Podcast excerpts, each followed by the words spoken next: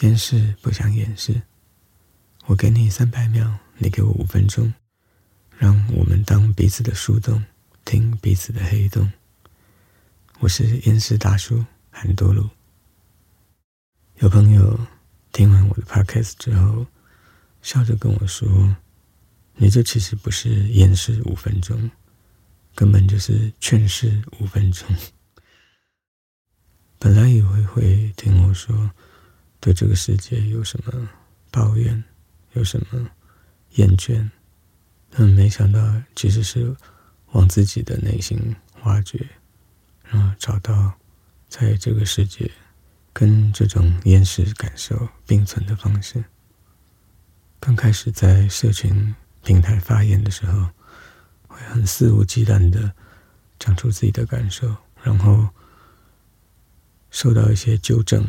以及劝导之后，又会开始报喜不报忧。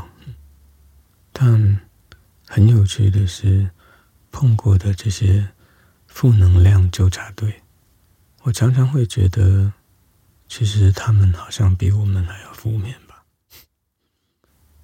有一些朋友本身比较脆弱、比较敏感、比较容易往下沉，像我说的。我们是地心引力人，啊，他们因为这样的体质跟本身的经历，还比较容易了解。当他看到别人的负面宣泄的时候，真实状况可能是什么样子，比较容易去同理，比较容易真的去关心发言的人，他到底需要什么样子的回应。那反而这些。素昧平生的路人网友，看到别人在发表一些负比较负面的心情或是感受的时候，有的人真的知道自己在说什么，会真的给出一些有用的建议。但也有些人真的就是，当他们路过看见别人的心情宣泄、分享负面的内容。直接就是用反射的动作，把脑海中的那些老生常谈、陈腔滥调拿出来回复别人，而没有想过别人的状况是什么，是不是跟他想的一样呢？是不是适合他提出来的那些那些正面的建议或者意见？是啊，其实我觉得他们给的。与其说是建议，不如说是意见，因为他们回应的方式并没有让人觉得他们真的关心，真的想要让你变得更好。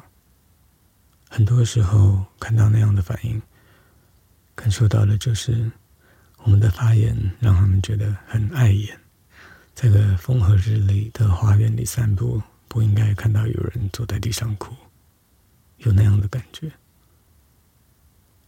我觉得很讽刺的是，会这样子诚实说出负面感受的我们，反而很可能比这些看到别人的苦难，不加思索的就把脑袋里面有的心灵鸡汤、正面思考建议一股脑掏出来塞给别人的人。最起码这个举动证明他们其实并没有很在乎啊，而他们眼中负面的人呢？不说我自己的话，最起码以我认识的朋友来说，真的有很多人是因为自己懂那个负面的状态，所以看到别人的状态的时候，都很乐于帮助，或是知道没有办法帮助的时候陪伴，嗯，起码的陪伴。因为不懂的人有时候会觉得你这样不行，我要帮你，但是。又不知道怎么帮，然后帮了之后，发现对方没有变得更好，越来越急，越来越急，后来就竟然就生气了。当然，也不是说所有会留言请人家一定要正面一点的人都是没有同理心的人，但有些人的状况你会看得出来，他过得还不错，不管他是否经历低潮。或是折磨，最起码他现在处在一个不需要烦恼的位置。事情对他们来说总是那么的简单，所以他们没有办法忍受看见别人为了他们觉得很简单的事情在苦恼着。那也因为这样，他们常常觉得别人的状况没有什么，没有什么了不起，所以总是觉得别人在无病呻吟、大惊小怪，也因此就帮不上忙，没有办法。